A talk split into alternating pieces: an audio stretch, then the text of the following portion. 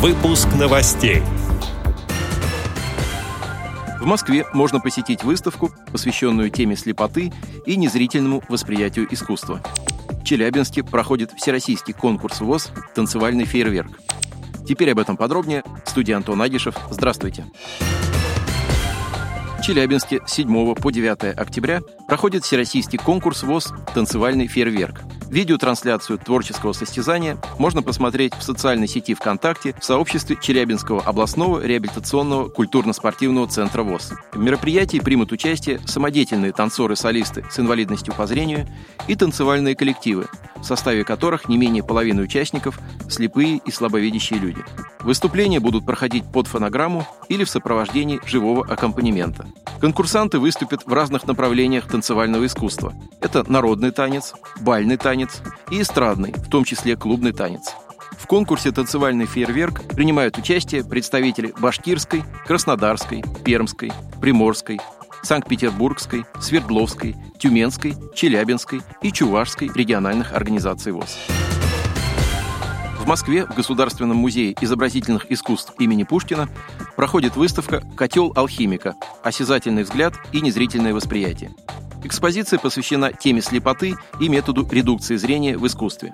Напомним, что слово «редукция» означает упрощение, сведение сложного к простому, более доступному для анализа.